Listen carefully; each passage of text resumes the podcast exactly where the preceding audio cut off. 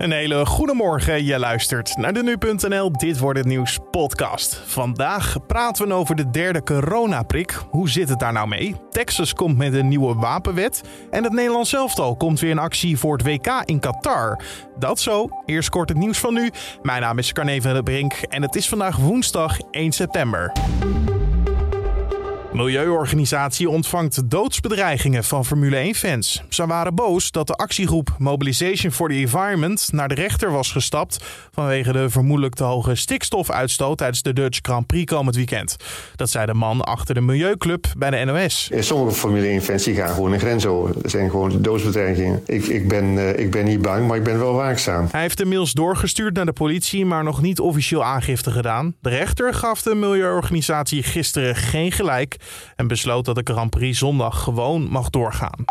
De Amerikaanse evacuatie uit Afghanistan was een buitengewoon succes.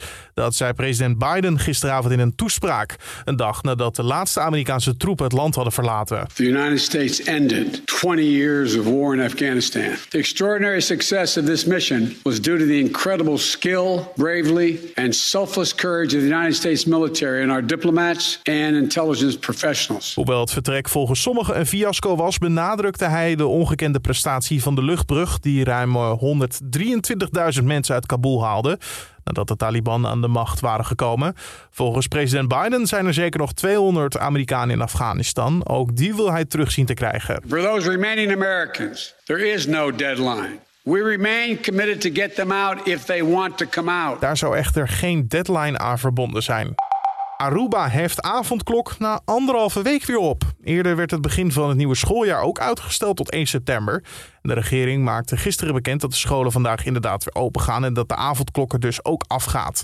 Het eiland had enkele weken geleden te maken met een forse stijging van het aantal coronabesmettingen. En dat leidde onder meer tot een grote druk op het ziekenhuis vanwege de toename van het aantal coronapatiënten op de intensive care. Het lijkt nu de goede kant op te gaan en dus zijn versoepelingen mogelijk. En een 71-jarige man uit Louisiana is vermist nadat hij werd aangevallen door een alligator.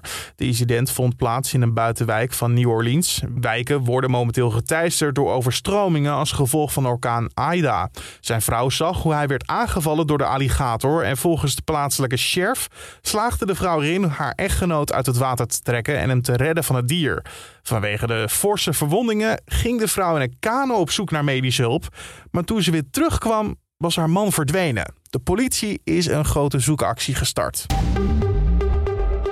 En dan over naar wat er allemaal de komende tijd staat te gebeuren. Oftewel, dit wordt nieuws. Duitsland, Frankrijk en Polen beginnen met extra coronaprikken voor risicogroepen. De Gezondheidsraad zal deze maand waarschijnlijk zich laten horen over de derde prik hier in Nederland. Nou, hoe zit het nou precies met die derde prik en wat doet die? Immunoloog Marjolein van Egmond van het Amsterdam UMC legt uit wat nou het voordeel ervan is. Nou, kijk, het afweersysteem uh, moet echt opgebouwd worden. En dus dat, uh, dat je naar een sportschool gaat en je gaat één keer aan de gewicht hangen, dan heb je ook geen sixpack. Nou, dat geldt ook voor het afweersysteem. Dus in principe geeft elke boosterprik geeft weer een oppepper aan het afweersysteem, zodat het weer nog beter en nog sterker wordt. En betekent dat dan als je geen booster krijgt, dat het uiteindelijk wegzakt totdat het niets meer doet? Nee, kijk, en dat is op dit moment eigenlijk dus de grote vraag. Hè, van wanneer is goed genoeg? Kijk, het is natuurlijk leuk als je allemaal zeg maar, een sixpack krijgt, maar uiteindelijk hoeven we niet allemaal uh, zeg maar, een te worden. Dus op het moment dat je zegt van ja, goed is goed genoeg, hoef je niet door te gaan met die boosterprikken te geven. En de vraag is, is het nu eigenlijk al het moment om die boosterprikken te gaan geven? Wanneer kunnen we dat beantwoorden, denkt u?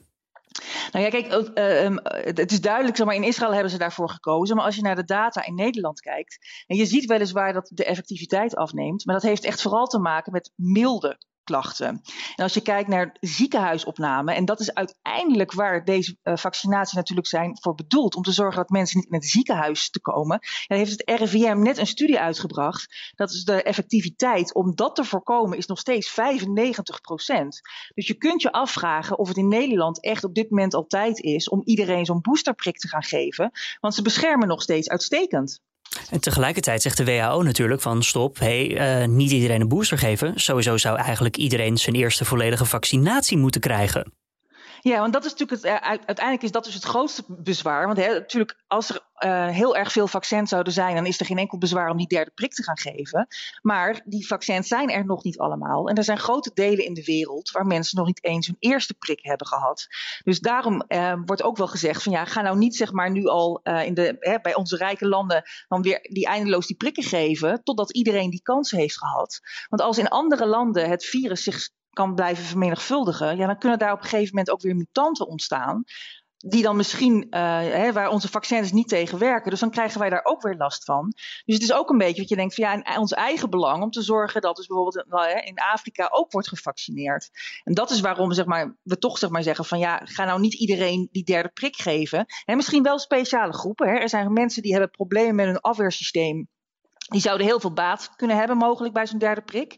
En je kunt ook nog je afvragen van echt hele oudere mensen die zeg maar misschien geen goede afweerreactie hebben opgebouwd, hebben ook misschien baat bij die derde prik. Maar als je gewoon jong en gezond bent, dan is er op dit moment in Nederland geen enkele aanwijzing om te denken dat die derde prik nodig is. Want de vaccins, uh, ja, die werken uitstekend nog. Nou zal de Gezondheidsraad er nog wel een besluit over moeten nemen. Heeft u enig idee welke kant zij op denken te gaan, op willen gaan?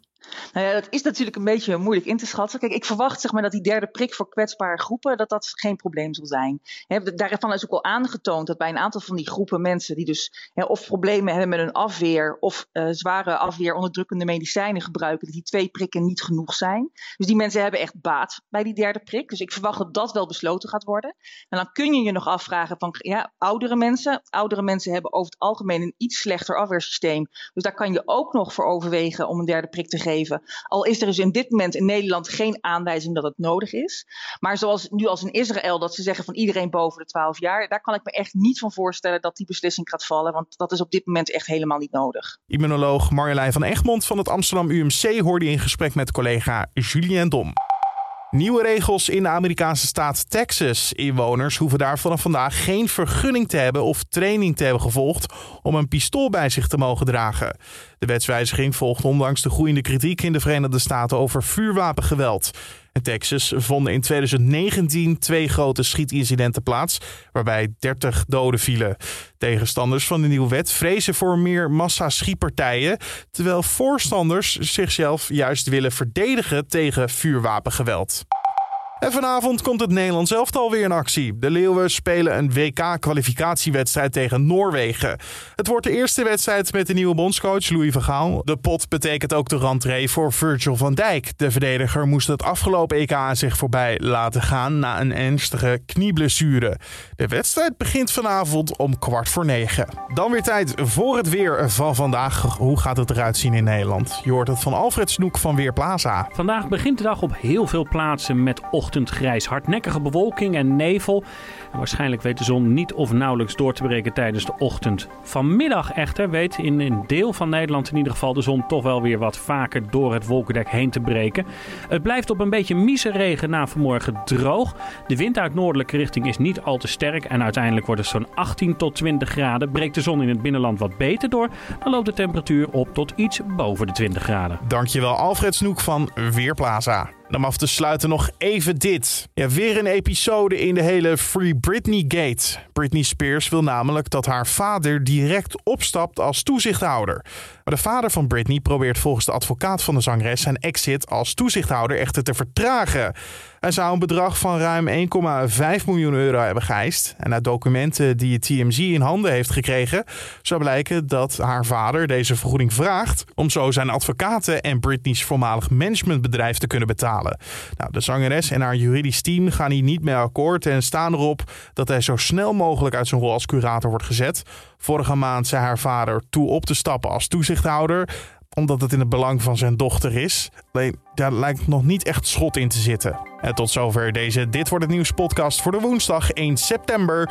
Je vindt de podcast elke ochtend rond 6 uur op de voorpagina van nu.nl en in je favoriete podcast app. En daar kan je je natuurlijk gewoon gratis op abonneren in Spotify, Apple Podcast of Google Podcast. Een hele mooie dag. Mijn naam is Carne van der Brink en hopelijk luister je de volgende dag ook weer. Tot dan.